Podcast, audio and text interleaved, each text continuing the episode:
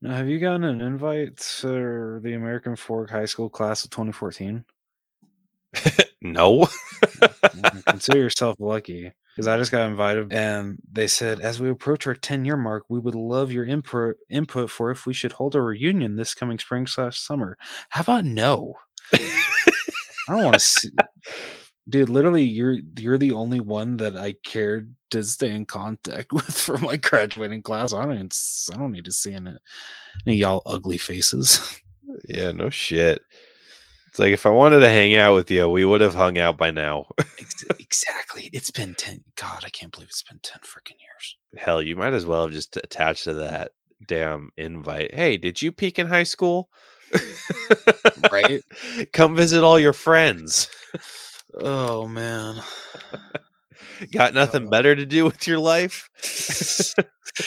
Dude, straight up. Come and compare your life to some strangers. Dude, yeah, th- I think that's the worst part about reunions. is It's it's yeah, it's literally, "Oh, hey, how far have you come in 10 years?" If we get to like a 20, 30 year mark, I will consider it because I know by that time drama will have happened. Fair enough. Touche. Like, and it's like, and then you people become interesting to me. Yeah.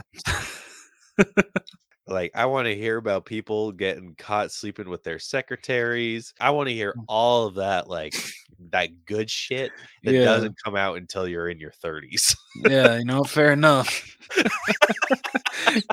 yeah, you're- yeah, you know what? I can agree with this. oh shit. Ready to roll? Yes, sir.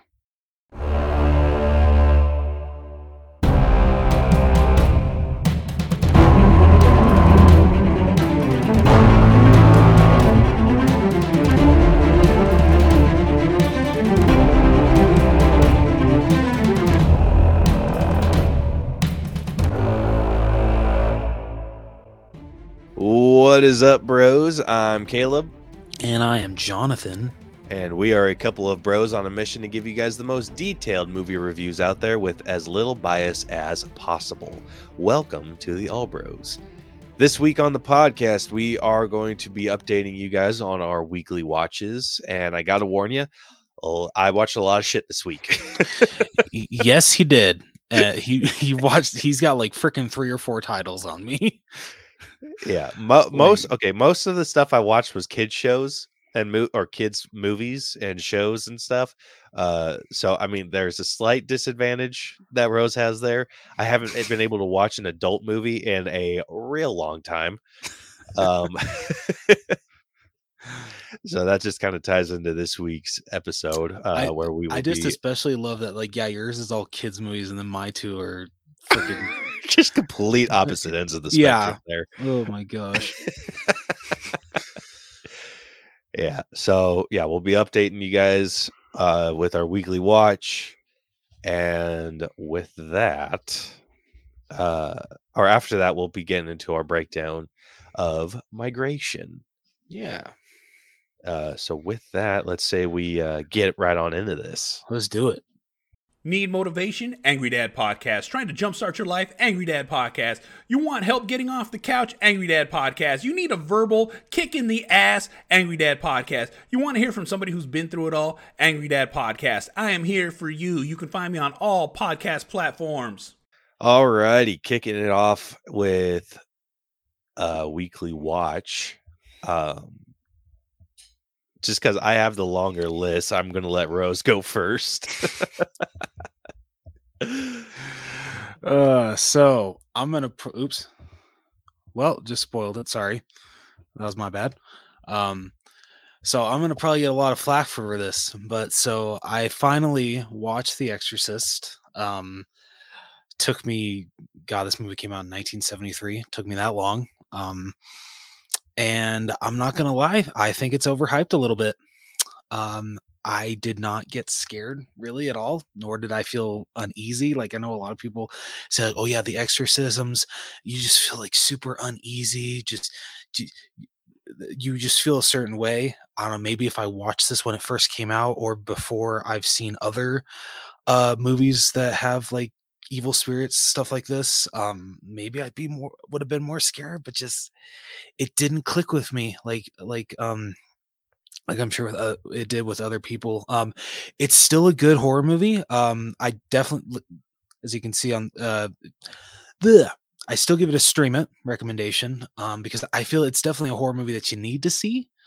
Um, like if you're a huge horror movie fan, you have to see The Exorcist at least once, at least once, because um for how much it didn't scare me and i feel it's overhyped there are still a lot of things to like about this uh like the mother and daughter um their relationship is really good um the the effects still hold up tremendously um I will say though, Scary Movie 2 ruined this goddamn movie for me because because there are parts where when the demon is inside Regan, the daughter, she's like shouting obscenities, like you know, uh, f her, f me, sh- shit like that, and all I can think of is in Scary Movie Two when they're doing the exorcism scene, the one of the priests actually starts having sex with the the, the girl that's in the bed, and I'm just like, just freaking ruined it for me, like because that's all I can think of.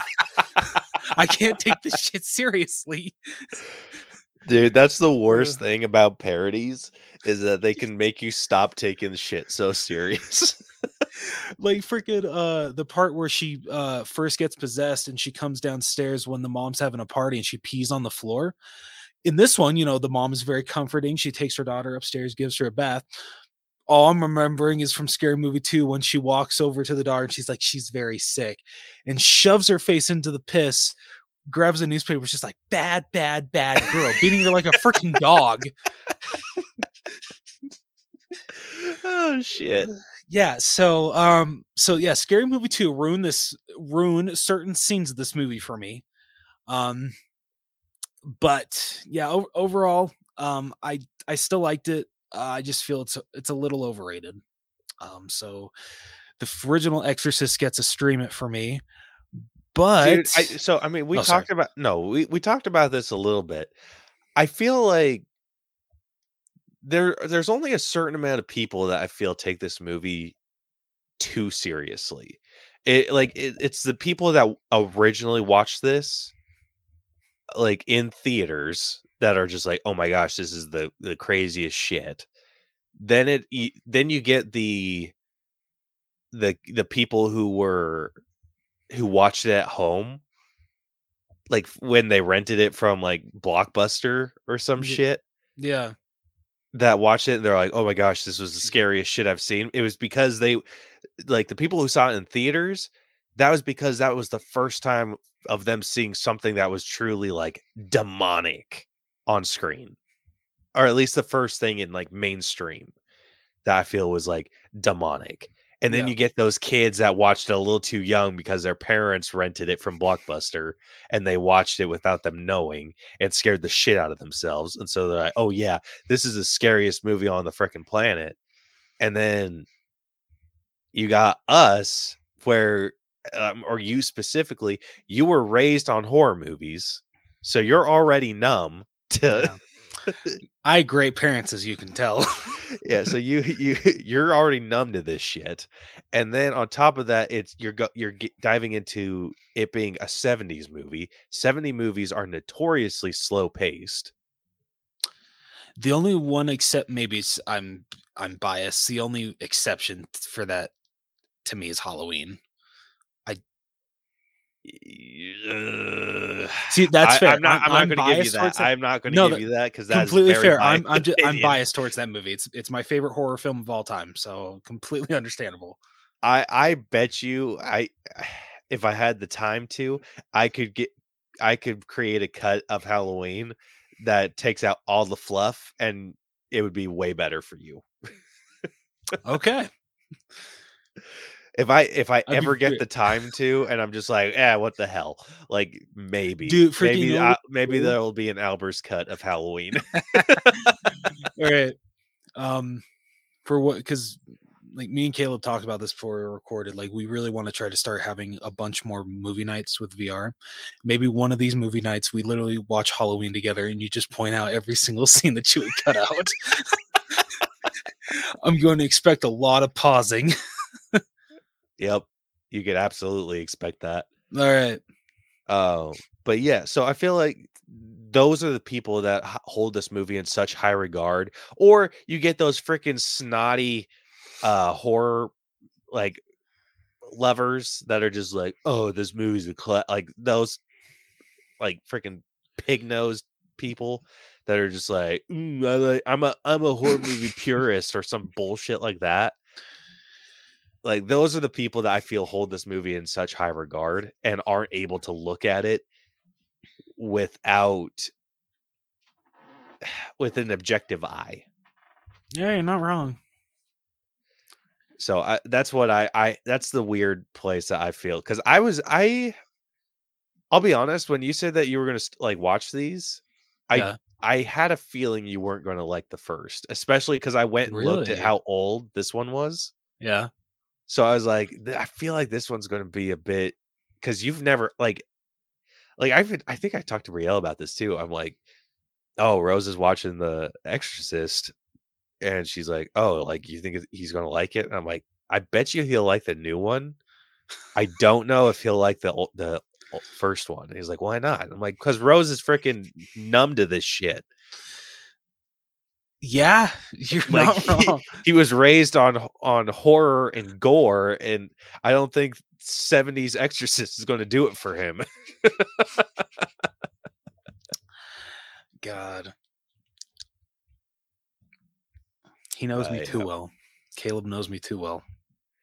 Dude, I feel like I like I I feel like we're at the point now where you're able to recognize shit that I would like, even though you don't, and I'm able to do the same, It's yeah, it's true. or at That's least uh, true. like how you, at, at least with how we'd react to a movie. I think Yeah. we're we're pretty pretty able to like call out like, oh, I bet you you'll react like this, or you'll react like that, or whatever the case may be. Yeah, no. Yeah, no, yeah, you're absolutely right. It's it's it's amazing um what can happen when you when two people have been buddies since freaking junior high. How strong of a connection you can have when Yeah, you're still no best shit. buddies in your late twenties. God, I can't believe we're in our late twenties now. Jesus. yeah, dude, we're almost thirty. Dude, I am two years away from 30. Please kill me. oh, man. Oh, God. Okay. Don't want to think about that. Moving on. So, The Exorcist, stream it. Yeah. But the new one, The Exorcist Believer, this one gets a $5 Tuesday for me. Um, I really had a great time with this one. Um, I thought it paid um what's the word i thought it didn't disgrace the original um it added to it um to me for the better um the legacy characters that it brought back even though um because i i did some research on this movie like i feel bad for the production of this movie because one um because i was telling caleb this so the director of the original straight up said um, even though the rights were sold off, like he has no right to complain. I oh, okay, he has a right to complain, but he doesn't have to be this much of an asshole about it. So before he shortly died, he told a buddy of his that oh, the guy that directed uh, the new Halloween trilogy is direct making a sequel to my original movie, my masterpiece. I don't think he said that, but um, he might as well have, uh, The Exorcist, and I don't want to be alive during that. And um, so I hope I'm gone before that. And if there is an afterlife, if there is a spirit world, best believe that I'm going to haunt the ever living shit out of David Gordon Green. I'm like, dude, you are a petty asshole. Like, come on, dude. Like, Like what what was he afraid of? Was he afraid I that he was going to ruin it or I guess so. I guess he didn't like what David Gordon Green did with the with the the new Halloween movies, which I mean, John Carpenter he came back to produce the the new ones. He added his, he added hit what ideas he wanted. He came back to do the music. I mean, nothing against John Carpenter. I know he comes back to these movies for a paycheck because he has straight up said that he loves when a Halloween sequel is announced because he literally can just hold out his hand and a check just freaking drops right in his hand. Which, you know, I get it. Halloween is very profitable. Um, but he's still not like an asshole about it. Um, where this guy was, and I feel David Gordon Green did a really good job adding to um The Exorcist. Um, uh, it was a great idea, I think, to add uh, have it be two girls this time instead of just one. Um, I will admit that you know one does get more attention than the other, but I feel that it's okay the way that it plays out, especially at the end. Because, dude, the freaking ending to this had me freaking w- had my jaw dropping, and like I almost shed a tear because like it's freaking sad. like I didn't expect David Gordon Green to go that direction, and you know, freaking kudos to him for surprising me.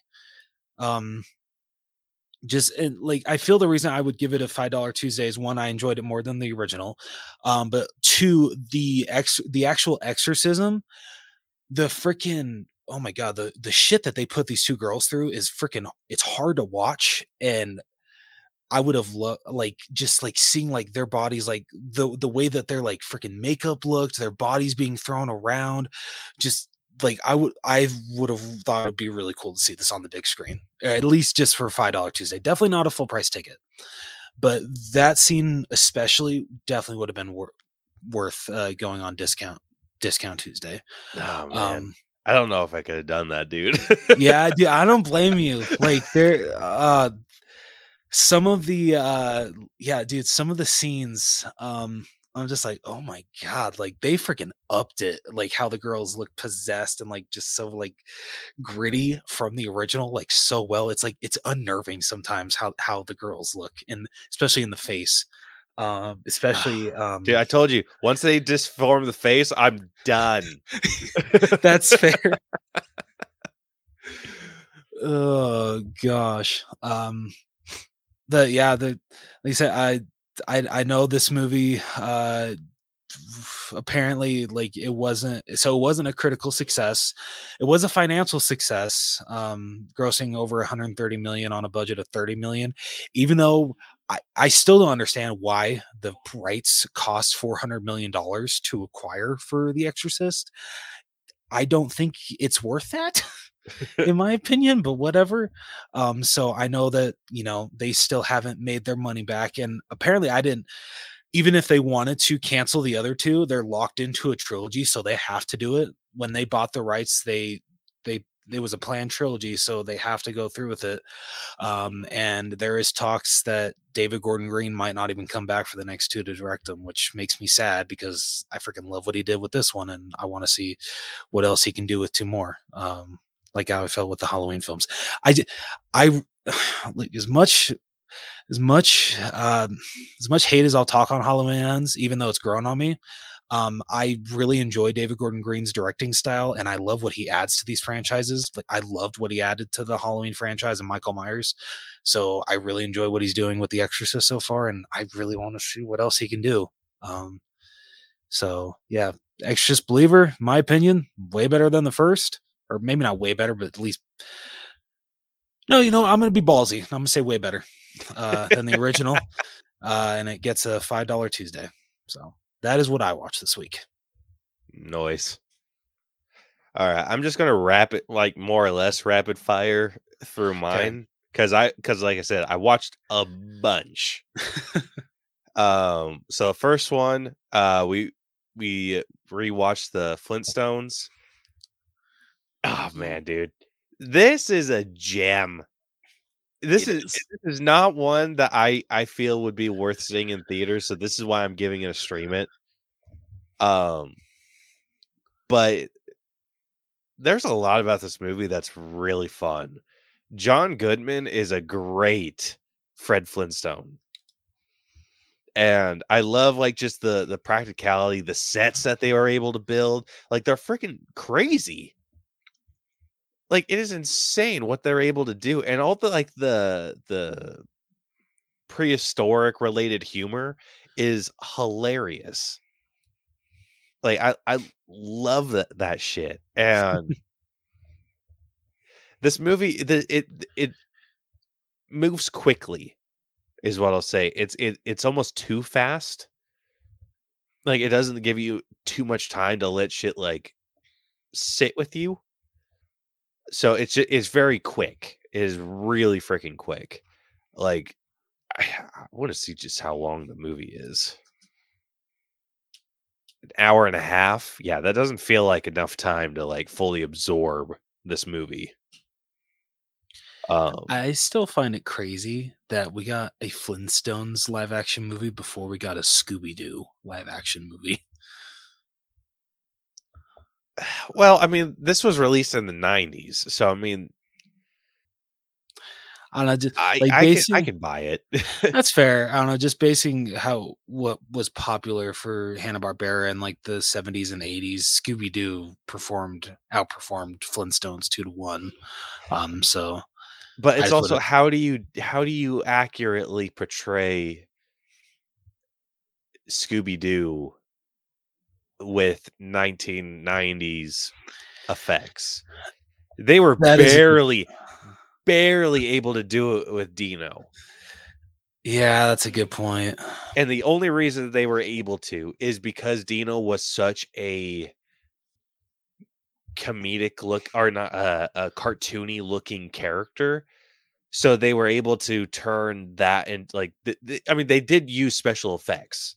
Hmm. Like there's some stuff where it looks like Dino's running in the air and then like charges Fred and whatever. And that stuff's very heavily CGI. Um but any of the stuff where he's like just sitting around or like l- little movements here and there, stuff with his face, that's all animatronic. And so th- there's a ri- like you can't do an animatronic Scooby Doo. Yeah, you got yeah, you got a point there. So I I think that they waited for the perfect time to do a Scooby Doo. Yeah, that's fair. And oh god, the cast was so perfect that yeah, I yeah, I can't argue with you. Yeah. Dude, you want to know what blows my mind? Why haven't we seen a live action Jetsons? Dude, seriously.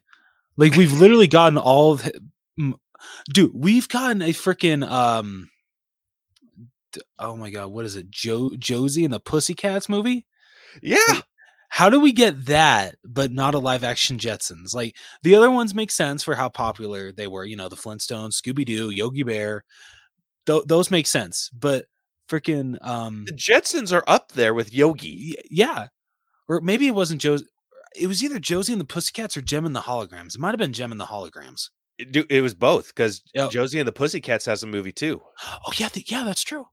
So yeah, we're yeah, seriously. Like I know the Jetsons got an animated movie, but yeah, where's the live action Jetsons movie? Did they really? Yeah. Oh, you didn't know that? Like a recent one? Or No, not a recent one. No, this Oh. came out like freaking like the 90s. I think. oh, 1990, the Jetsons movie. Yeah. Okay, that doesn't count. No, no, I agree. It does not. Yeah, I mean that that's the same animation and everything. That does not count. yeah. Um but yeah, I mean, I'm j- just all of the, the Hanna Barbera properties that we've gotten. Why aren't they touching the Jetsons? I mean, dude, not eh, like let alone. Let's just set aside the fact that we haven't seen a live action version. Why haven't we seen an animated version? You're not wrong. Like we freaking had a freaking Hanna Barbera universe practically in with Scoob. True. and we didn't get we didn't see freaking anything from the Jetsons. That's bullshit. I love the Jetsons and I'm bummed out that we haven't gotten anything from them. And honestly, I feel the 90s would have been peak Jetsons. So it looks like they tried to do it. So it says Paramount Pictures tried to film a live action version of the Jetsons around 1985, but the project never got far into production. The idea for a live action Jetsons movie was later abandoned by Paramount because the special effects budget would be too expensive, the set ideas would be com- would be complex to design and manufacture, and a bunch of cast members turned down starring in the film. And I guess it was never picked up after that, or it was never touched again after that. that sucks. That royally sucks. Yeah. I bet they could do it now and it would be perfect. Yeah, no, I, I agree. I'm, I'm, I'm, real, I'm like, I, I know Scoob wasn't great, but like, I would love for them to, you know, try their, try to do other uh, Hanna Barbera properties. Like, not everything has to be Scooby Doo. Yeah. I I would love for them to touch upon Jetsons. And uh, like I said, I don't know if I'd want to see the Jetsons in live action or animated more. I'm leaning towards live action because, dude, Jetsons in the style of like Barbie Land Barbie. Oh, dude, yes, please. That would be dope. That yeah, that would be yeah, that would be incredible. Oh man, dude, if ooh, I if do. there's anything to bring back Dreamcast for, yeah, it's, it's, it's a live action Jetsons movie. live action Jetsons. I love it. All right. Uh, the next thing that I watched was The Croods. Uh, I freaking love this movie. It is hilarious. Um, I actually think I meant to give this a five dollar Tuesday because that's I I really enjoyed this movie. It is one of it is up there for DreamWorks movies. I'll- I'll definitely agree with you there. Yeah, it's one of the more forgettable DreamWorks films, but I also love these movies. Yeah. Like, uh, the it's weird to say because it's like I have nothing against this movie. Like rewatching this the original, I thought it was just as funny. The the like whatever time I've gone through it as it was the first time. Like I thought it was so good and yeah i like so i i meant to change this um to a five dollar i would personally give it a five dollar tuesday I'd agree, honestly. all right after that i watched ugly dolls again I'm sorry. the okay the soundtrack is bitching. No. and goes way harder than it needs to um but i don't hate this movie either You might Have be you one seen of the it? on- no, but you might be one of the only people that I've heard that actually enjoyed this movie. This movie has been ripped to shreds by other i people. i have a feeling that you would like it Okay, I so I still haven't seen the other two, but I really enjoyed the first Trolls. If I enjoyed Trolls, am I going to like Ugly Dolls? Is it kind of like a little bit alike since they're both based on which one do you like more the first or the second trolls Well, I haven't seen this. Sorry, I haven't seen the second or third yet. oh you haven't Yeah, I've only seen the Uh, first Trolls. Ugh. I would put it slightly below the first trolls. Okay. Okay. Like I will say that tro- I do think Trolls is a better movie overall. Okay. Um I do feel feel like this one's really close though. Okay. Like I put the if I put this on the same same level as as Trolls. Okay. like grade wise. Yeah. All right. So I think it's definitely it's worth check it checking out it. It's on it's uh it is on Netflix if you want to check it out. All right. Yeah, but it, it's good. I think the reason this movie gets ripped to shreds is because most of, if not, like Kelly Clarkson is the main voice. Hmm. Uh, she's like the the little pink one, Oh, okay. And then uh, what's his face? Blake Shelton voices the little green rabbit. Oh my. Okay. Yeah, but it, it's it's so. Let me see if I remember this cast. I don't remember the red one, or the doll with glasses. The pink one is Kelly Clarkson.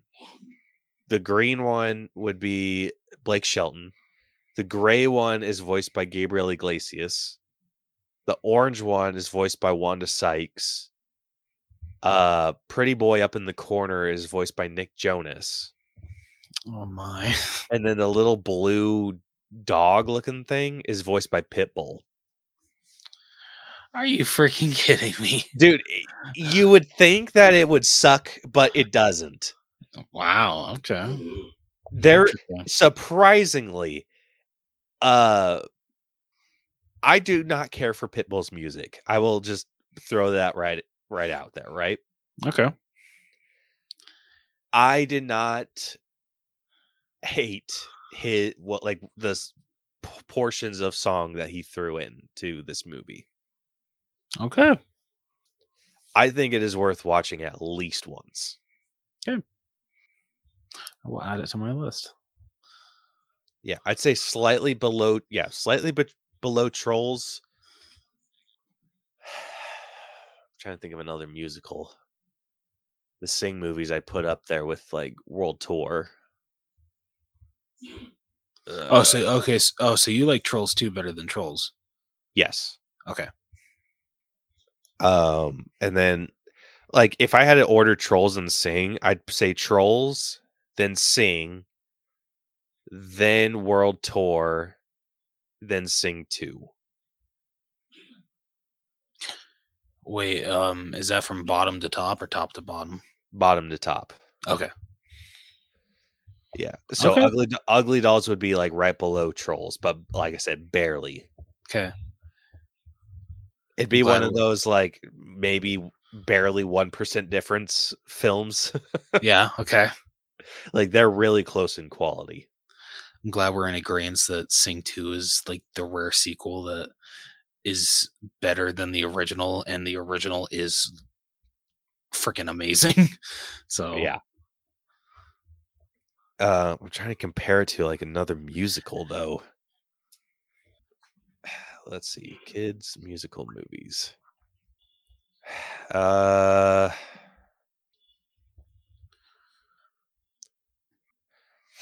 Okay, I would say it's above it's above Rio. Okay. Ooh, freaking dude! I remember when back in high school, like me, Sammy, and Sierra, or yeah, I think it was high school. Or, yeah, like me, Sammy, and Sierra, especially me and Sammy, were freaking like obsessed with that movie. yeah, so great movie if you get a chance to watch it. Okay. Oh, Like if you're ever needing something, like definitely check out Ugly Dolls. okay. All right, the next one, uh, we rewatched Storks. This movie is funny, dude. Dude, yeah, this is one of the funniest animated films I've ever seen. Like, I enough love. there are so many jokes in this that are like my favorite, and I can't like I freaking freaking love them. Like when we first get introduced to Tulip. And the uh, junior, he keeps calling her like, "Oh, like excuse me, Orphan Tulip," and then he keeps calling her Orphan Tulip, and she's like, "Oh, it's uh just Tulip. Orphan hurts my heart." it just Oh just shit like that and like the little kid just being like um I just like fleeting moments precious memories dude like the jokes in here are freaking rock solid even the the character that freaking pisses me off the little pigeon like even Oh. his shit's funny Yeah. and so Mhm. yeah I, I freaking love this movie dude but this is not one that I I would go see in theaters again. This is definitely one that's better enjoyed at home. Uh, so I'm gonna give Storks stream it. Even though the quality or like humor alone, I'd say is easily a five dollar.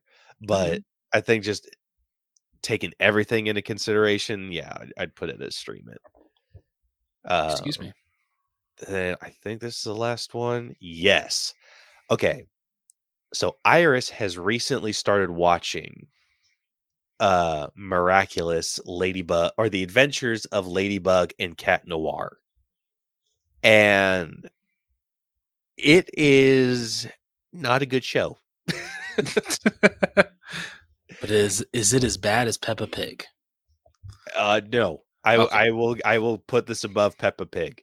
Okay. It, it's it I will say it's more like cheesy anime for kids. All right. Um, it's kind of has that like Sailor Moon, super like exaggerated costume up process throughout the whole show. Um, I mean, the action's cool, I guess.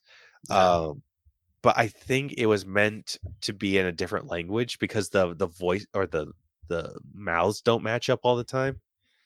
Oh, um. But it's set in France, so I'm thinking it's supposed to be a French show. Interesting. All right. Yeah, I mean the the setting and the concept are are interesting, but um, but yeah. So I so she, like I said, she started watching this show, and I did not do not like the show so i ignored it and would just catch whatever bits because she wanted me to sit and watch with her and i'm like no i'm playing on my phone um so she she wanted to watch the movie and i was like okay fine whatever so i turn on the movie she comes crawls up and like is laying with me and so i start watching the movie with her and the movie has no business being as good as it is All right. the movie is a freaking banger. so it's a it's a musical. it- like it has musical elements to it, which it does not tie into the show at all. Oh, Uh, okay. The show is not element based. It's more like creature of the week uh type situation where so there's a bad guy. Like let me just give you the premise of the show Okay. for so he has a magical ring and she has magic earrings they activate them and they gain these superpowers for x amount of time um if they have this like ultimate power that they can use um but if they do utilize that power it run it like drains their battery on their uh uh, whatever you want to call it. Like it drains their their their battery. So they kind of have to like they'll use it they'll fight a little bit longer and then their ring or their earrings will beep and then they're like okay gotta go and then they'll scoot. Hmm. What's interesting about this is that neither of them know who the other is Interesting. but they are Okay. like in in the real world yeah. um but they have to like fight together because their powers are stronger together so it's re- it's really interesting but it's weird Hmm. because it's like they're also friends in the real world Huh. Okay. so they don't know so it's it's weird because it's like they're friends they don't know who each other's uh, alter ego is but they're also friends friends as superheroes Huh. it is the craziest shit and Seriously. but i i love it and so the show just kind of plays on that and i feel that it does it better um so they they turned like an, a mystical element to it where there's these things called the like these miraculous or it's a thing called a miraculous and it it gives them certain powers Okay. um one of so his dad ends up being the bad guy in the in this movie um and he's the main bad guy in the show but i don't know if he's the if he's the his dad in the show. Like i haven't been able to like catch on to that yet but in the show he has the these power like he has a bunch of butterflies that can control people but if he evilizes one of these glowy butterflies it can go and fly into someone who has like ill wishes or just negative feelings and it enhances them and turns them into some sort of like villain of the week huh. Okay.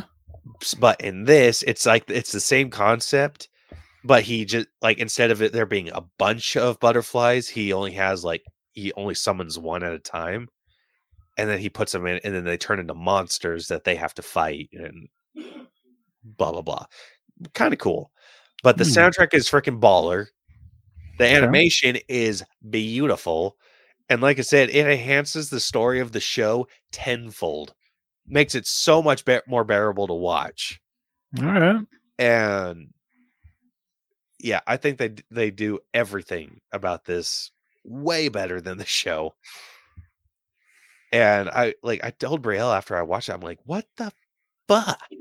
Like this is messed up how good this movie is compared to the trash show. oh shit. I can't say how many times I've freaking been played like that. like anytime I'm told, "Hey, watch," or like this movie is actually really good, and I'm like, "Okay, well, I've seen the show, and bet you it's not." Like I'm always proven wrong. but yeah, this movie is actually freaking great. If you want to watch Alright. it, super interesting concept. Um, I have no idea how they don't know. Like it's it's just one of those things you have to suspend your your levels of disbelief a little bit because they look exactly like they do in their human forms as they Yeah. do in their like the only difference like she doesn't even change her hairstyle like her hairstyle's the same her the i mean the color's the same the only difference is she has a mask and so she reveals her identity to him at the end of the movie and she he's just like what? Like you're so dumb. So it's kind of like the Incredibles. it is basically like the incredibles yes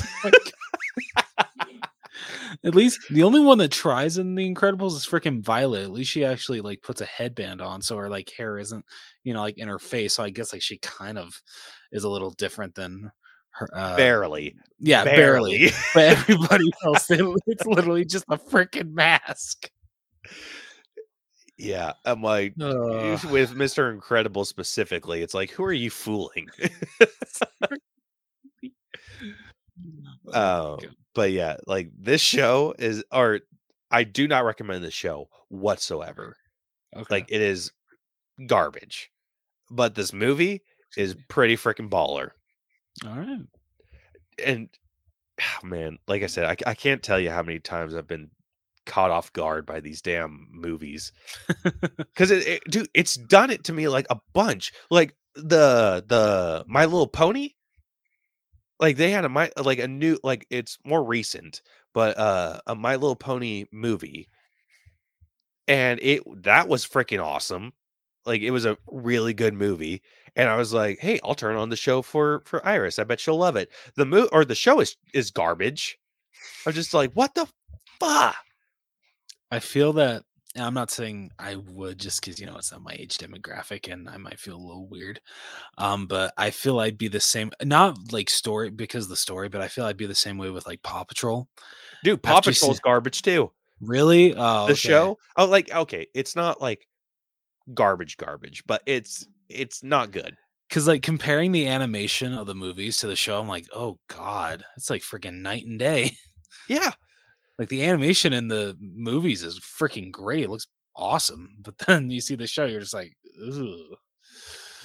i'll tell you what i feel these like what this has done for the show or for the movies is because they're adapting something that's a show and they're just taking those characters and giving them a better paint job i think that they what what's happening is that they don't have to drop as big of a budget towards modeling and setting up the skeletons and everything and like they don't have to spend so much money doing that so they can put even more money towards the compositions and the backgrounds and like all of the the lighting and like all of, all of the stuff that makes this look good yeah. And so they're able to drop more money into that. They don't like there's a lot less wasted time so they can just dive into a story. And like maybe that's loosely adapted off of off of this off of this show's bullshit. Because like i said in the sh- in the show the main villain is just some rando dude. Hmm. As far as i'm aware i don't know if they established at some point or whatever I, I wasn't paying attention but in the show it seems like he's just some rando dude Hmm. and so in this they they connected cat noir to the main bad guy Okay. and then they turned uh they kind of established what their what his powers are versus hers a little bit better. And again, it's just something I don't know if if they've established it. Um, so he has the like, so it's they're like yin and yang. Like that's what their miraculous abilities are. Okay. It's like yin and yang. So she has the power of creation, and she and he has the power of destruction. oh, So alright. he has the ability to like make things um like break apart. And he like shows this power off um and accidentally like destroys the Eiffel Tower and then Oh, she's shit. able to use her abilities at the end to like fix everything. So like Okay. the creation destruction and it, it's freaking it's it's cool yeah. and it, it's like interesting how it ties in to their their personal stories too because in the show it's just whatever like that's just how their powers work but dude whoever freaking wrote this movie is a freaking genius so that's kind of like what her ability so in the show her ability she like uses her ability and then it just kind of gives her something that she might need and then she has to figure out how to use that object Huh. Okay. and it's it's so it is so dumb like because sometimes she'll get like a spoon and she's like i don't know what to do with it and then she'll figure out some bullshit thing to use the spoon for and then it's Mhm. like so it's just something random and then her, his like anything he touches like breaks Okay. and so they adapted that to the whole destruction and creation and so she, she's Hmm. able to like because like Uh, the final battle like basically levels the city and she's able to like build it back up after he's basically like destroyed it fighting his dad. And then their personal lives he's trying to like tear down his like sadness Yeah. where she's trying to build up her confidence and i'm like there's destruction and creation again. I'm like god damn it what the hell is this movie Oh man. it it messes with me on a level i do not care for oh shit. because like it's just uh, like i started stewing on it after and then of course iris being a freaking three year old wants to watch it a billion times so i've i've i actually ended up watching this three and a half times this week Damn. and I was taking something from it each time I was watching it. I'm just like, God damn it. Oh shit. Like I said, this movie has no Oh. business being as good as it is. Uh, but it is. So I, actually I really liked it. And I would absolutely pay to see this in theaters, I love it. Even though it is a Netflix movie. Mm. Uh, so yes, I will be giving Ladybug and Cat Noir the movie a five dollar Tuesday recommendation. As much as that freaking kills me. Oh shit. I love it. Yeah, I had to save that one for last because I had the most to say about this movie. see that. Dude, it's love it. aggravating. It is aggravating how good her shows can be. Oh shit, dude. Yeah, but nothing will ever top Bluey. I'm just gonna say that right now. Nothing, nothing will ever top Bluey. Yep. I am absolutely in agreement with that. um, yeah, Oh, yeah, I forgot I'm leaving. yeah. I was like, wait, I'm not leaving this one. All right. Well, with that, um let's say we finally get into uh this week's episode. Let's do it. All right.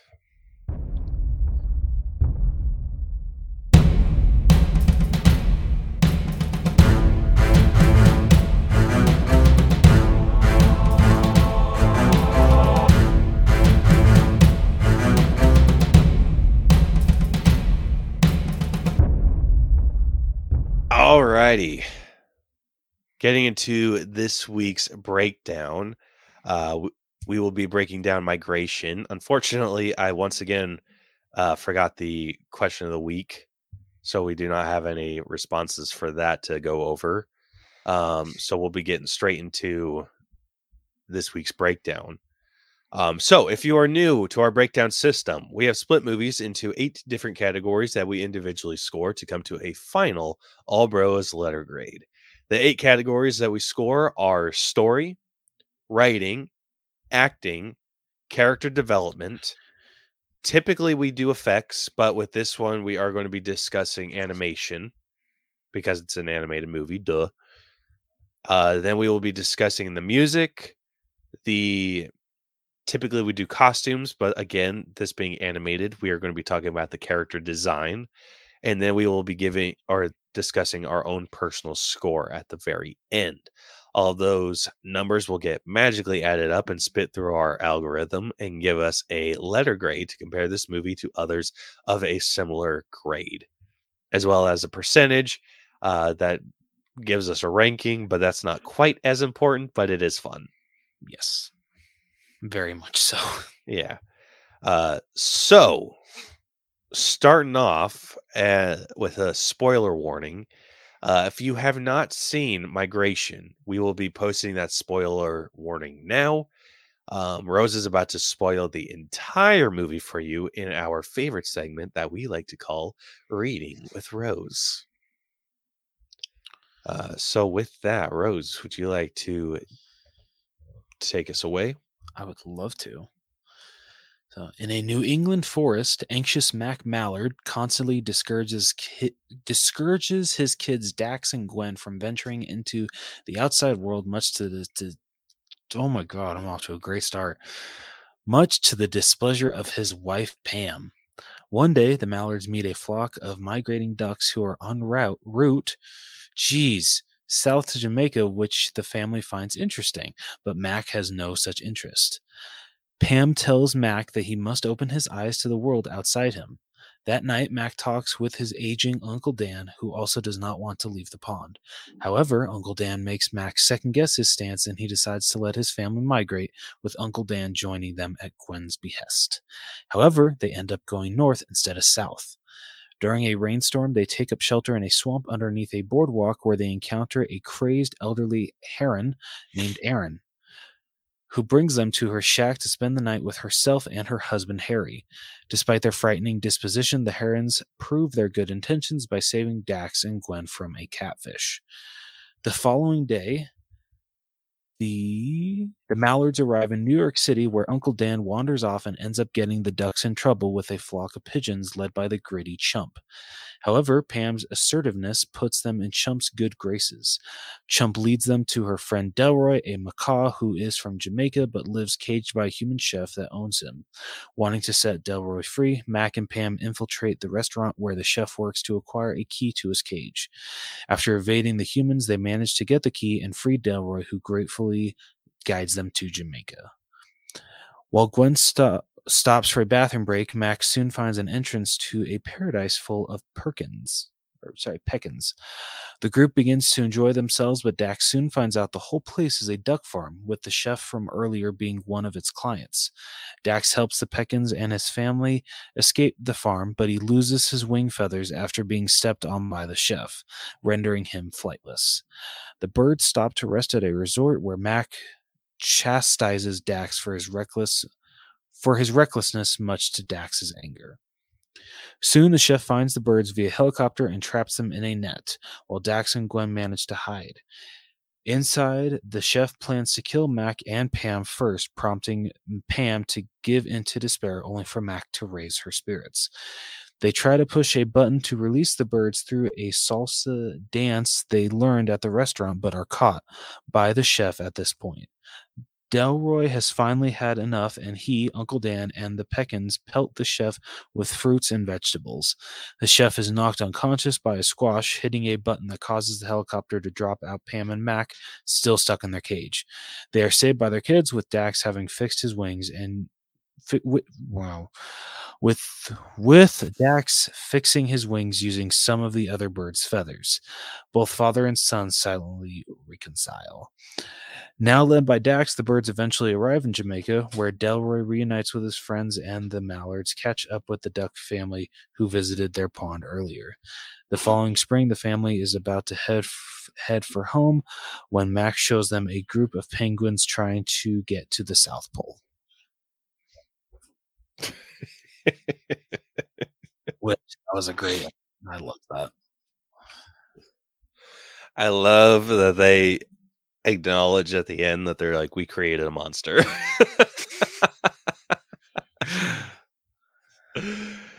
oh man. Dude, I I think I have a soft spot in my heart for this movie. Like it's just one of those like classic telling of a of a kind of a like a basic plain old family vacation story. Yeah, it's good. Yeah, it's a good way. like to there's it. nothing like there's nothing too original about this, but I feel like that works in its favor and it's just letting you experience the personality of of this family. Yeah, ex- exactly. It's it's an animated movie that plays it safe, but it, like you said, it it works in its favor. Um, and because the story is simplistic, you get to know these characters. I feel on more of a personal level, um, especially the core uh, family. Um, like, uh, yeah, just getting to know this father, son, daughter, and mother um, family. I freaking loved from beginning to end.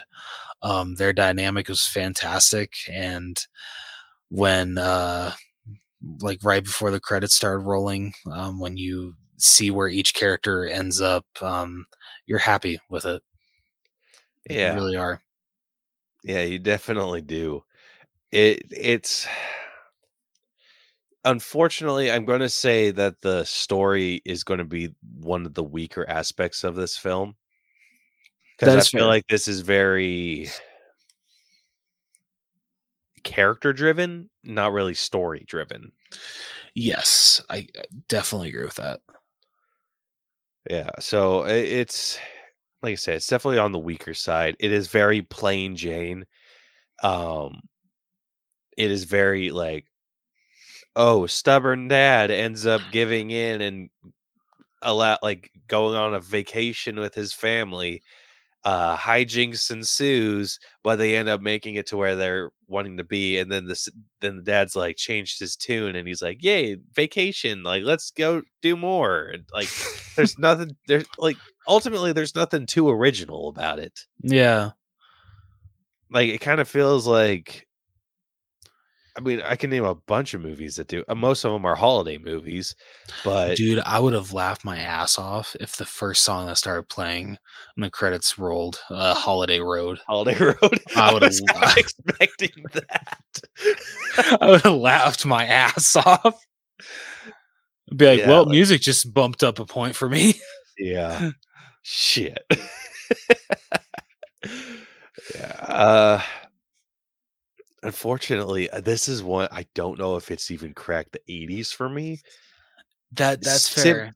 simply because like i said it's not a very original story but it is Yeah. the only thing i would say that's even somewhat original about it would be the fact that it's ducks but there's this other movie on netflix that i i forgot to add to my weekly watch um that was released in 2018 called Duck Duck Goose, which is basically exactly what this movie was. Oh shit. Kinda, kinda. Okay. Um, so the the biggest difference was uh it was geese instead of ducks in Okay. Duck Duck Goose. And he, this cocky goose was trying to migrate, but he hurt his wing. And so he brings these children along to basically act as uh not not necessarily bait but because he felt like he knew it was dangerous to get to this safe haven without flying and so he's just like okay well i don't need to be fast like i don't need to be faster than the predator to make it to the haven. I just got to be faster than whoever i bring along with me. And so he brought these little ducklings wow. and it, it was messed up. It was messed up um but it was it was it was okay. But it made me feel like gave me some very heavy uh migration vibes to it Mm. and i was just like like that's not great Yeah.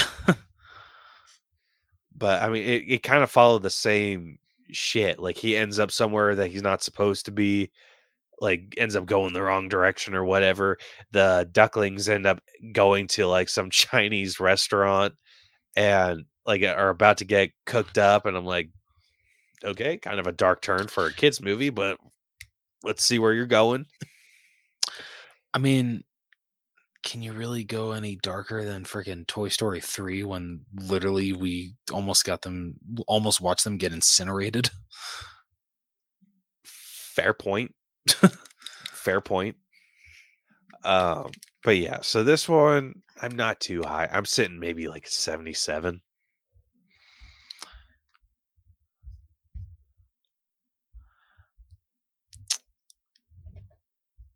You know what? I was gonna be like, I think I'm just gonna be one point lower than you at a 76. Fair enough. All right. Uh next up we got writing. This wasn't half bad.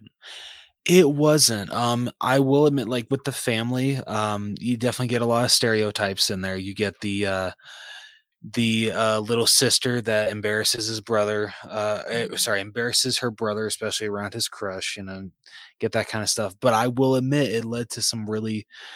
It, it led to some laugh out moments, laugh out loud moments for me because the part where um, freaking Gwen straight up just like he thought of you when he was sleeping to the uh the bird that uh, Dax has a crush on. I I laughed a little too loud.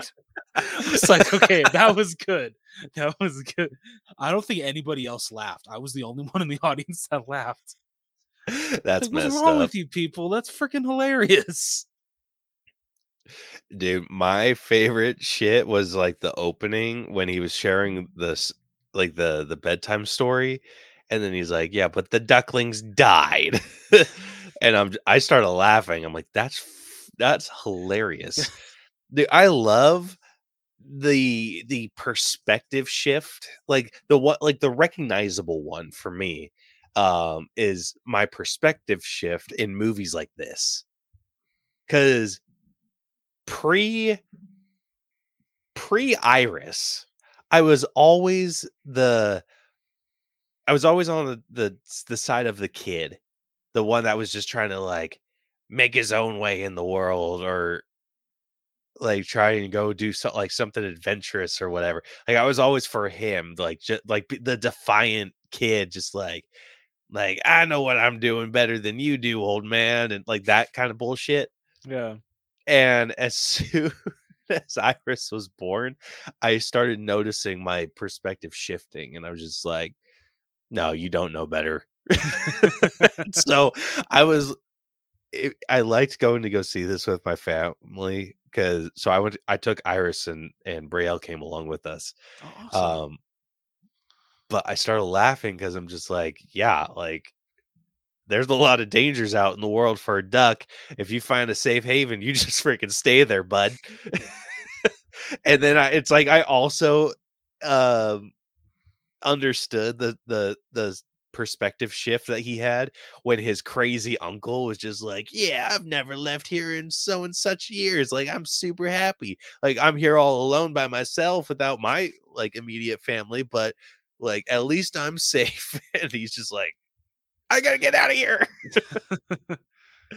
like I completely understood that shift in him because like if I there's like certain people that it once you hear like oh yeah you're doing the right thing if you hear that you're doing the right thing from the wrong person nothing will make you shift your your move faster.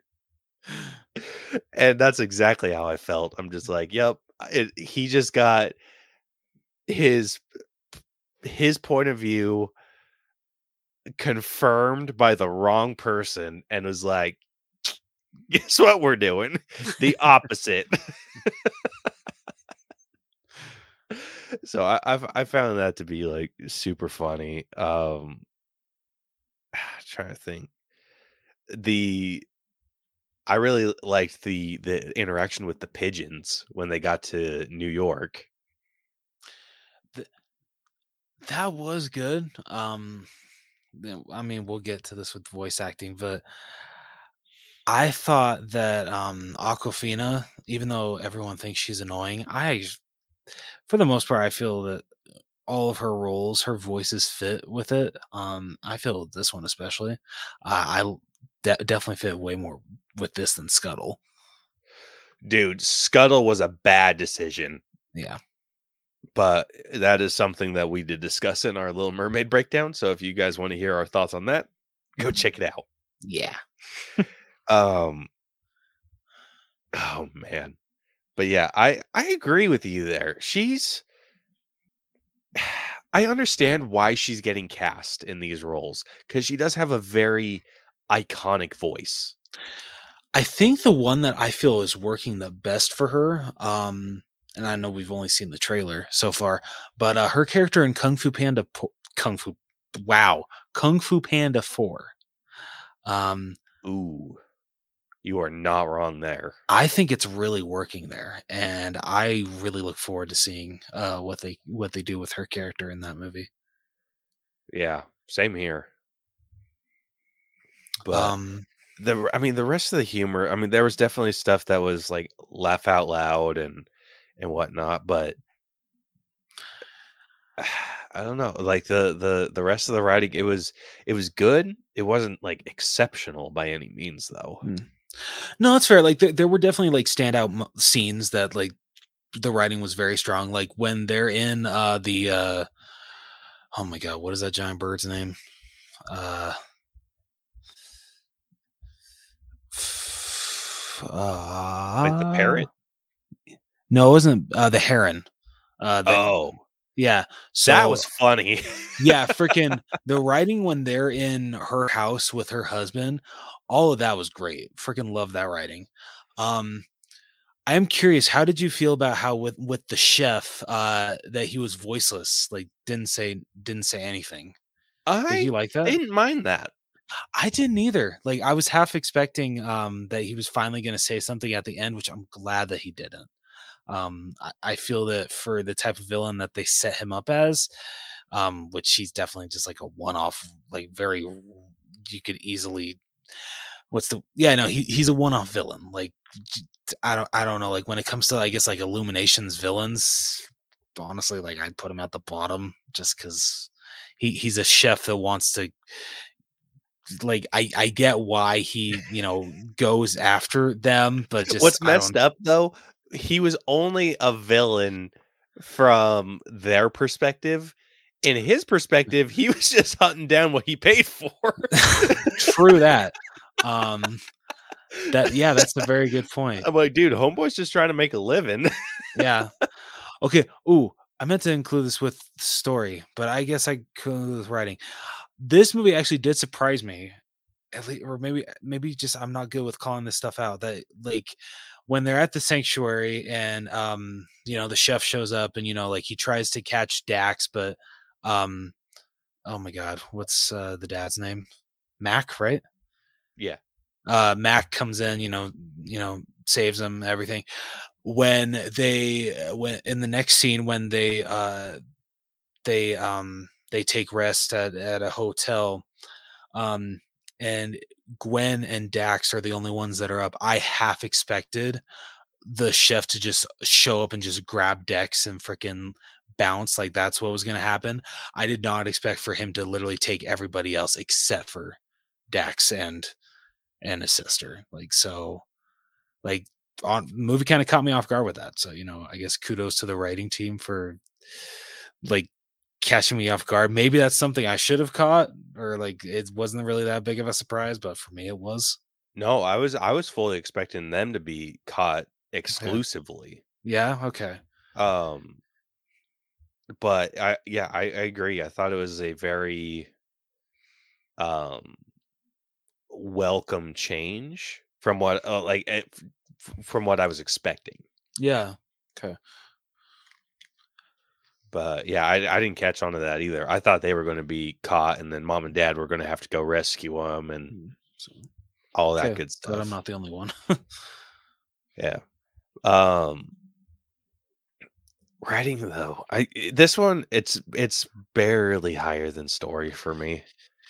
It Yeah, it's it's here. really good, but it's not good enough for me to like justify it cracking into the 80s. This I'm sitting maybe a 79. I think I'll match you there. All right, moving on over to acting. Uh, first up, we have Kumail Nanjiani, who plays Mack Mallard. Uh, then we have Elizabeth Banks, who voices Pam. Uh, then we have Danny DeVito, who voices Uncle Dan. Then we have Caspar Jennings, who voices Dax. Uh, unfortunately, he is someone that we did not have a picture for. Yeah. Uh, so we're just going to throw in his uh, his character's character po- picture.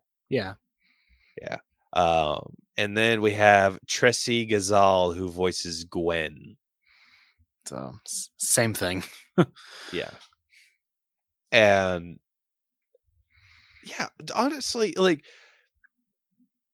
this was a really well put together cast. And I feel like if you need like crazy old guy, the go to is always freaking Danny DeVito. Dude, seriously. like, oh my god. I love Danny DeVito so much. He's amazing. Yeah, I dude, there's nothing this guy can't do. Seriously, like even if you hate a movie, um it's very it's Danny DeVito's performance is usually something that it's going to be the highlight of the movie. He he even if it's uh even if it is a phoned in performance, which I don't think I've ever seen him do one. Um I No, think he, re- gives it a hundred percent. he really tries in every role. yeah, it it's it's always going to be one of the best parts of the movies. Agreed. Definitely agreeing with you there. Um all right, what's your top three look like? Uh top 3 So unfortunately Danny DeVito is not in my top 3. Like he was good, but there were some others that uh took that spot. Uh number 3 I would give to Tresi Gazal uh who played Gwen. She was freaking hilarious. Absolutely loved her. She was adorable.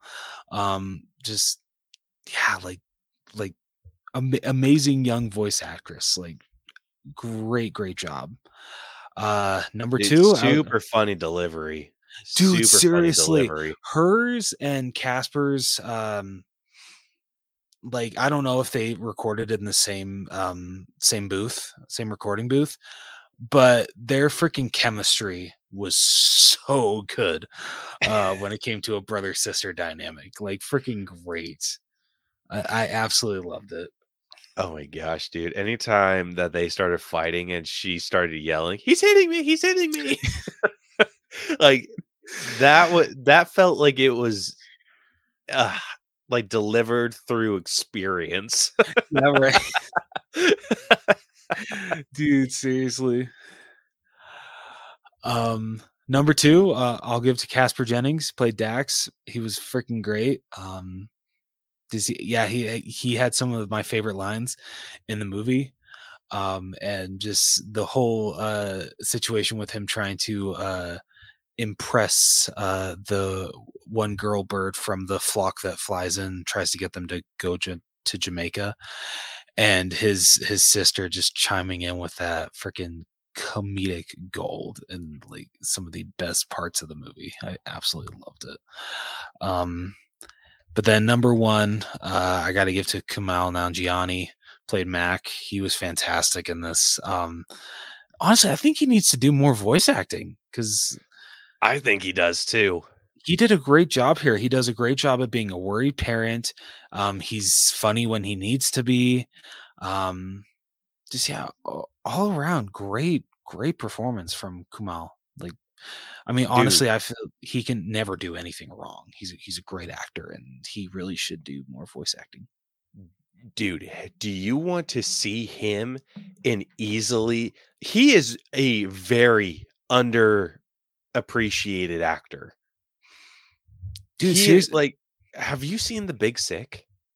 no, I haven't. Holy It's balls, dude. Yeah? Holy balls. His performance in that is freaking incredible. Like incredible. Yeah, I'm I'm de- I'm giving my number one to Kumail as as well. Uh, I think he did a really really great job delivering all of the lines that he needed to in the emotional way that he needed to. Um, loved his performance. I'm going to agree with you on my number two, which is actually, oh, geez, which is actually your number three, uh, Tresi Gazal. Uh, I loved her. She was such a fun character. Um, I I I thought she was hilarious, and any line that she had was just pure gold. Uh, yeah, so I'm giving her my number two, and then my number three, I'm going to be giving to Danny DeVito. That's fair. It was a really, really close uh third. It honestly could have been a coin flip between him and Caspar, but I mean Danny DeVito, dude, you can't freaking beat Danny DeVito. It's true. And then just that like a freaking little shout out to Elizabeth Banks. Uh, her performance as Pam was great. Yes, absolutely. It just I just don't think it was on the same level as everyone else. Yeah, no, that's fair. But- Still, great performance. yeah, fantastic performance. So this is definitely one that I feel is a higher point. So I would say acting, I'd, I'd probably give an 84. Yeah, I think I'm, I think I'm gonna match you there too, man. All right. Next up, we got character development, which with this has to be done on Mack. Yeah, definitely. Like Mack is definitely the one that goes through the biggest change. I would say he's not very adventurous at the beginning, like at all. Doesn't want to do anything dangerous, doesn't want to leave his pond or put his family in any sort of unnecessary risk, as any sane person would. Um, and then he gets his beliefs like he gets one he gets more or less guilted into going on this vacation or taking hit or migrating with his family and he doesn't want to because he he's afraid of like the risks and and whatnot but he's also it just it, it's interesting to see two things that someone is that someone values being challenged at the same time. Like he his ultimate fear was losing his family Mhm. and so that was cha- that I, I feel like that's where this was more character driven because it where it wasn't really attacking his his character it was just putting two different forms of losing his family on the table and him having to ch- basically choose which one he was willing to accept and which i thought was was great storytelling. I agree. um because i mean on one hand his family is safe but he's driving his family away. Hmm and so eventually he feels like they're going to it's like impressed upon him by uncle dan that his family's going to end up taking off and leaving him behind because they want to go on this grand adventure and so he's just going to be stuck at the pond like living a very lonely life where on Yeah. the other hand he's super worried about their safety while doing all this so it's like both things are being challenged and so he ultimately chooses to take the risky journey but him being able to be there with his family uh and so I, I i loved that like that challenge of of character or just his motivations just the the fact that they didn't only put loss of family by death on the table Yes, and I uh, I really appreciate that. Yeah, like re- really well told, really well told.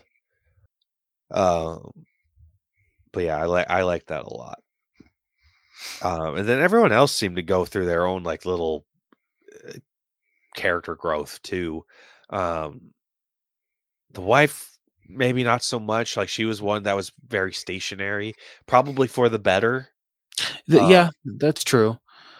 I mean, she does have that moment towards the end, like where she's actually like willing to just give up, but then Mack talks her out of it. Um, so I appreciate maybe that just like that little shift for just a moment in her character. Um, but yeah, other than that, really not not too much. Um, loved everything that they did with Dax. Um, I thought next to Mack, he was he had the most character to character uh character arc in my opinion. Um, I see that too. This is very this is very much a father son driven film. Yes, Like they do have some stuff with with the sister and the and the mom, but it was mostly driven about the father and son and their relationship. I would Yeah. say, you don't really see that a lot. I feel so. yeah. I mean, you see f- uh, like mother son a lot. I I would say, Yeah. uh, mother daughter a ton. Oh yeah, absolutely. Yeah, you don't really see father son too often.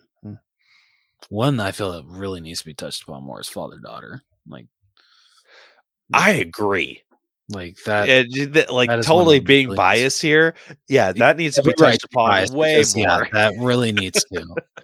Because yeah, that that is something that you don't see a lot um, in in the media, in, in movies, TV shows, and needs to be out there more because it, it's it's amazing uh, a connection, the connection that a father and a daughter can have. It's it's, it's a beautiful thing. So Yeah, dude. ni- I feel like a majority of the um, father-daughter relationships that you see, and I, I know that there's probably better ones out there, but most of them are just like, "Oh, my daughter's growing to a woman. I can't handle it." and Blah blah blah blah blah. Like it, it's freaking bullshit. yeah, I'm like, true. sure, that shit's not easy. Like I can't. Okay, I can't imagine it being easy, but it's something that you kind of have to get over. Mm. And oh my gosh, dude, funny enough, the scene that really like exemplifies that for me is is funny enough from The Big Bang Theory. really. Yeah, there's a scene where it just kind of like plays into what the father daughter like cliche relationship is, and it's sad. It's and it's where freaking uh uh Penny is talking to Leonard's mother and talking about how she was kind of like her her father always wanted a, a son and so they were like she was raised playing catch in the front yard with her dad but uh like when she got older and stopped or and like got her first training bra he stopped playing catch with her and and it was i'm like Damn. dude that like that blow like that's but yeah and yeah it, I, was, I was for whatever reason that's that's the scene that like sticks out and is like super cliched for me and so yeah i want something that's like father daughter driven Yeah. that's not like concerned about and this is something that maybe it's just i'm excited to see how father daughter relationships uh, grow. Hmm like as i get older just so like to see if i can relate to any of them a bit more. But yeah i think father father daughter needs to be touched on a lot more in film um but yeah so i mean the, the the the side characters for sure are definitely the the daughter and the mother Yes. just so the there's more character driven moments between father and son here Abs- absolutely. um but i mean the the story i mean the stories aren't aren't bad they're No, not at all. Again, it's it's one of those it's it's slightly cliche, but I think it's done well enough uh, that it, it does keep you very interested, and you can pull things from like the life lessons that these characters learn. Yeah, no, I agree. So where are you sitting with character development? Um, I think I'd probably be like slightly lower than my acting score. I'd still be in the 80s though. Um, so I think I'm gonna be at like I think I'll be at a solid 80. That is actually exactly where I was sitting as well. Hell yeah. All right, next up we got animation. This was I feel um this is one of Illumination's best looking movies when it comes to animation. Um I know Illumination will get fl- they'll get so much shit for the Despicable Me, not Despicable Me movies necessarily, but the Minions. Um and just how annoying they are, which I'm not going to argue. They freaking Minions ruined Despicable Me for me. Like I have a hard time watching those movies, even though I enjoy them, especially the first one. The th- second and third are okay, but the first one is so freaking good. But just the Minions ruin it for how um, overutilized they've been um, in, in Illumination's uh, catalog. Um, so when they actually, you know, come out with an original movie, you kind of get excited for it. And so when with with migration, um, the the animation is absolutely beautiful here. Um, yeah, it's you know it's no Pixar, but there's nothing wrong with that. Um, I think Pixar has Pixar has come to they're like the standard. I feel they're like the top standard when it comes to uh, animated films and just how realistic they look. But uh, when it comes to you know like maybe like second, third place, not knocking any of these studios, I feel Illumination is definitely they're either above DreamWorks or like right behind them. No, not No? anymore. No, okay. They, I think they used to at at one point, not anymore. So would you put DreamWorks above or below? I would put DreamWorks above Because for like Puss in Boots and stuff like that. for Puss in Boots, The Bad Guys. Like a lot of their more recent films That's have fair. really upped their animation game. That's fair. Okay, yeah, I can agree with that. Um, but uh, I, I feel with if there's one thing that Illumination is really good at, it's um, what's the? It, I mean, I feel it's it's they're really good with like textures. I guess like with hair, like stuff like that. I feel Illumination does a really good job with that kind of stuff. Um, and You here it was no wrong. exception. Like with the like the feathers on the ducks, they look fantastic. Like that shit looks so freaking good. Yeah. Yeah, you're definitely not wrong there. Um, yeah, no, animation was great. One of the best looking Illumination movies, in my opinion. So I per like for the scenes that they were showing, and I'm just talking like in general, like I feel like they could have given us a lot more atmospheric feels. Like I'm I'm just kind of got like more or less comparing to like how Mario's introduction to the Mushroom Kingdom was. That looked stunning. True, yeah, true that. But this wasn't quite on that level. That is fair. I think that they were Um, missing some lighting elements in this. More Yeah, like some of that some of that dynamic lighting. Like I think some like really good shots would have been like that like from a shot from them from like underneath where they have their wings extended with like some sun rays like shining through their their feathers like i thought i think that would have looked really good. Like I, they were i think they were just missing some like really like engrossing shots that would have just amplified this movie a ton. That's fair. Fair enough.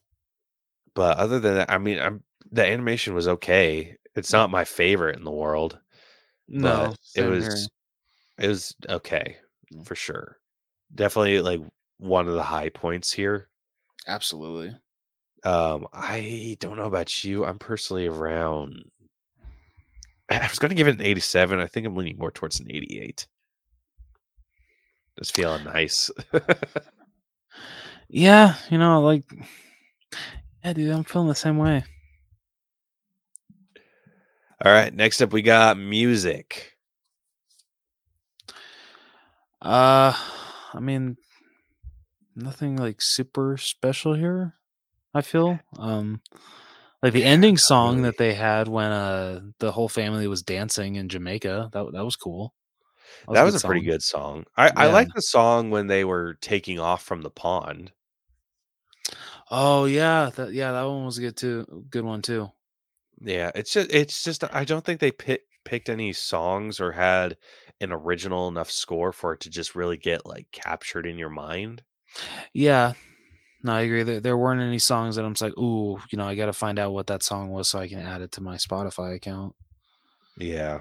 So unfortunately, I think this is one of their weaker categories. So I'm probably sitting around a seven. Yeah, that's what I was thinking too. All right, next up we got character design.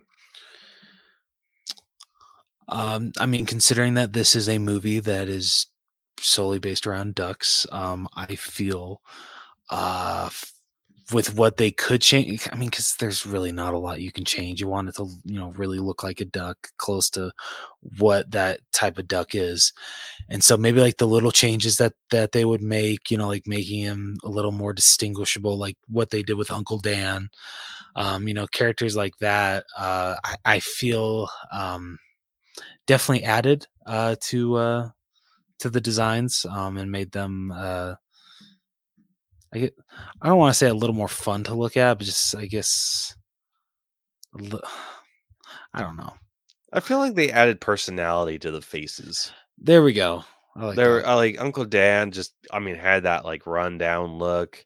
Every like all the the faces were had the like that original face and they're very distinguishable. Yeah, which true. if uh like I've always said with with costumes, you want a good silhouette.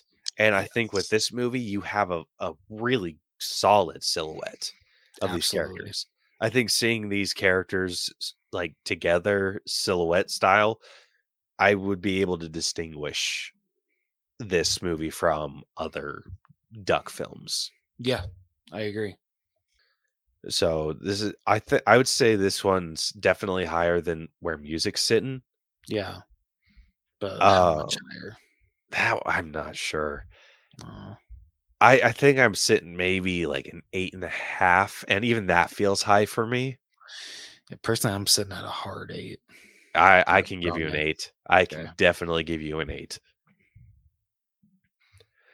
All right, last up we got our own personal score. So let, let's hear what you thought of this one first. Okay. Um, you know, honestly, uh, you know, when Caleb told me that he really enjoyed this movie, um, I thought I was going to enjoy it. Um, I usually enjoy every Illumination movie. Um, the only ones that I haven't enjoyed are the Minions movies, um, and uh, the Lorax, but we don't talk about the Lorax. Um, but like overall, uh, like Illumination has come out with some of my favorite animated films. You know, you got the two Sing movies, two of my favorite animated films. Um, so I was pleasantly surprised of how much I enjoyed uh, Migration. I thought it was a, it was it, it's a, it's an animated film that plays it safe, but it, it definitely works in its favor. Um, got really good voice cast, really good animation. Um, just yeah, I, I I had a good time with it. Do I plan on going back and watching it anytime soon? Probably not. But like, say if I'm you know like scrolling through on Netflix, um, there's nothing else to watch, I'll definitely turn this on. If uh, this is on sale for like ten bucks on Blu-ray, definitely buy it. Um, just add to my collection. Uh, it's definitely a movie I would not add to my collection. Um, it's like I said, it's not like the Minions movies. Even though I can't say that because I freaking own both Minions movies. God, the hell is wrong with me? Um, good lord, Jonathan. Um, but anyway, yeah, no, migration. It it, it, it was it was good. I, I had a good time. So, uh, personal score. I think I'm sitting. I think I'm gonna go at a 78. I think this is one I definitely liked a little bit more than you. Um, I had a really good time with the, like the family dynamic. Again, I came out of this thinking that it was just kind of a plain Jane movie, but it was the personalities of the ducks that really sold this movie for me. Um, again, I really related with the uh, the dad and the, his his motivations and everything uh, kind of along those lines. So I, I really dug that. Um, so I think I'm going to be giving my personal score in 83. All right, fair. Yeah. All right. So with that, going through our scores real quick, starting off with story, we ended up at a 76.5. Writing ended up at a 79. Acting is sitting at an 84. Character development is sitting at a very sturdy 80. The animation was the high point of this movie, sitting at an 88. The music is sitting at a 7 out of 10. The character design is sitting at an 8 out of 10. And then our personal score ended up averaging out to an 80.5. So, with that, the final All Bros letter grade for migration has come out to a B minus. All right, not bad. Yeah, a little on the lower end than I thought it was going to be. Yeah, Um, I was kind of afraid it was gonna be uh approaching C plus territory, but I'm glad that it's still in the B B area. yeah, I I was kind of afraid of that too. Um, I'm definitely glad that it didn't quite reach that that level. Yeah, Um, but yeah, it's it's a it's a fairly let's see. Okay, sorry, I had a hard time finding that one. no, you're good, man. I was gonna say, holy shit. All right.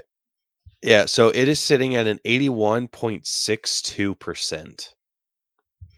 All right, So it's definitely on the weaker end of our B minus because our cutoff for a B minus is 80. oh, okay. And so this was, uh, I mean, so it's a little, it's barely sturdier. I mean, it's got it's got that full percentage gap. Yeah, So I mean, it, it works. It's, it works. Um. So yeah, eighty-one point six two percent. So going through the movies that we have uh, broken down before and comparing this, uh, this is everything that I'm about to list is also a B minus movie.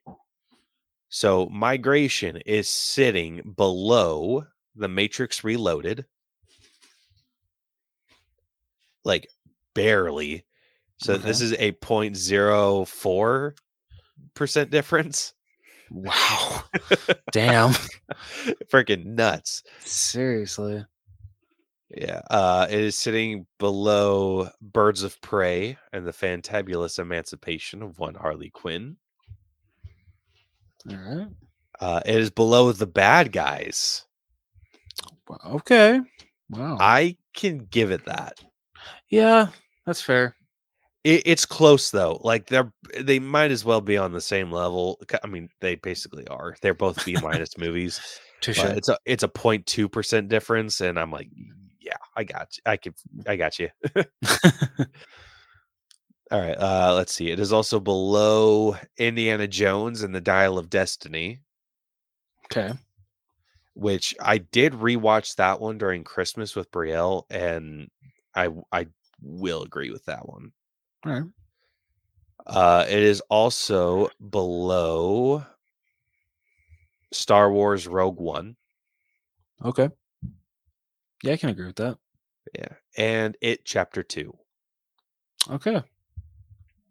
Yeah. Going alright. the opposite direction, it is sitting above the Chronicles of Narnia, The Lion, the Witch, and the Wardrobe.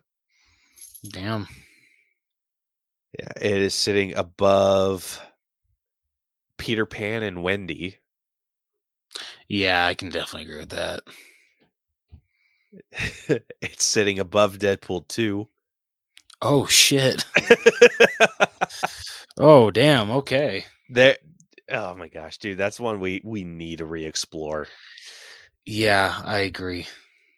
Like it, it's this there's not many that I feel are just like totally undeserved. But Deadpool 2 and Scott Pilgrim are ones that we need to go re-explore mm-hmm. because I recently rewatched Scott Pilgrim. Fantastic. Yeah. Yeah. Should we so save Deadpool uh, two leading into Deadpool three? To then just be. The... I say yes. yeah. I Okay, cool. absolutely say yes. Okay, cool. yeah. So so Deadpool, yeah, Deadpool 2 when Deadpool 3 comes out, we will do uh, a rescoring Ye- yes. and then maybe we'll we'll break down uh the first Deadpool. yeah, there we go. Perfect. Yeah. So yeah, that one that one needs a rescoring real bad. Um let's see. It is also above Dune. yeah, I'm cool with that. Dude, I think the thing that killed Dune more than anything was our personal scores. like it's it's a beautifully made movie. Like it it's like I can understand like seeing that on the biggest screen possible. Like it movie is gorgeous, but it is so freaking boring. It very much is.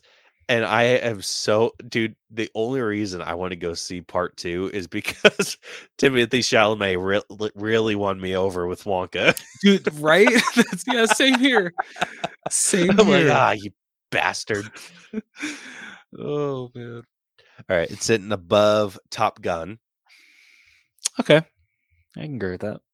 and then it is sitting above the 1993's Super Mario Bros. Yeah, definitely agree with that. Way above, in my opinion. Yeah. So that's where it ended up scoring. Hell yeah. Not too bad. Yeah, not too bad at all. Hmm. I like that it's on the same level as the bad guys. I like that. Yeah, same here. I, I thought that was a pretty good. Like I'm trying to see, like there's not very many other like animated movies that are in the B minus range. The biggest one being uh uh the bad guys.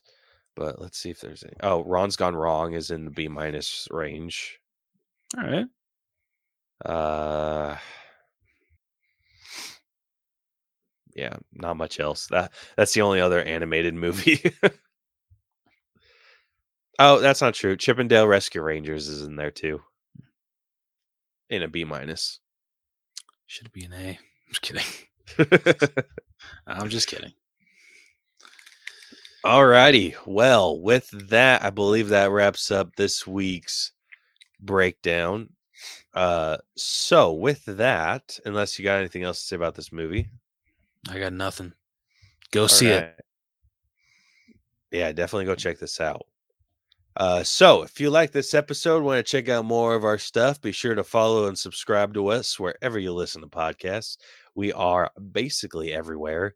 Uh, biggest ones being Apple Podcasts, Google Podcasts, Stitcher, Spotify, all the the good podcast listening platforms. Uh, you can also catch all of our episodes on YouTube as well as some bonus videos that we are. That's not true. Yeah, we don't do those anymore. actually, actually, no, that is true. That is true. The recommendations I post those to YouTube. oh, yeah, there we go. Bam. Freaking duh! I didn't even. uh, Only been I doing it for a year, for a Caleb. Shit. Yeah. Uh, so you can catch all of our episodes on YouTube as well as some bonus videos that we make. Uh, be sure to follow us on social media. If you want to hit us up with an episode idea, want to answer our question of the week when I post them, or if you want to join us for an episode, we would love to have anyone on. Uh, we are on Facebook. We are on Twitter. I'm just calling it Twitter because I refuse to call it X at this point. I agree. It's one Uh, of the stupidest decisions ever made. Yeah. So we are on Facebook. We are on Twitter. We are on Instagram. We are on TikTok. We are on LinkedIn if you want to check us out that way. All at the All Bros. Uh, you can also email us at the All Bros channel at gmail.com. Uh, or you can check out our website, which is tinyurl.com forward slash the All Bros, where you can find links to everything that we do. Uh, so yeah, we will we look forward to hearing from you guys. Um, next week, I don't know what we're doing yet. I thought we were, I thought we were doing Mean Girls. oh, that's right, son of a No, I was bitch. I, for, like, I forgot. what?" It, I for, no, I forgot to take a You note of that shit. Oh. So next, all right, next week, scratch that. We will be breaking down Mean Girls, the musical, not yes. the original Yeah. OG Mean Girls. So so so it's not for those that don't know. It's not a remake of the original. It's an adaptation of the musical that was on Broadway. So yes.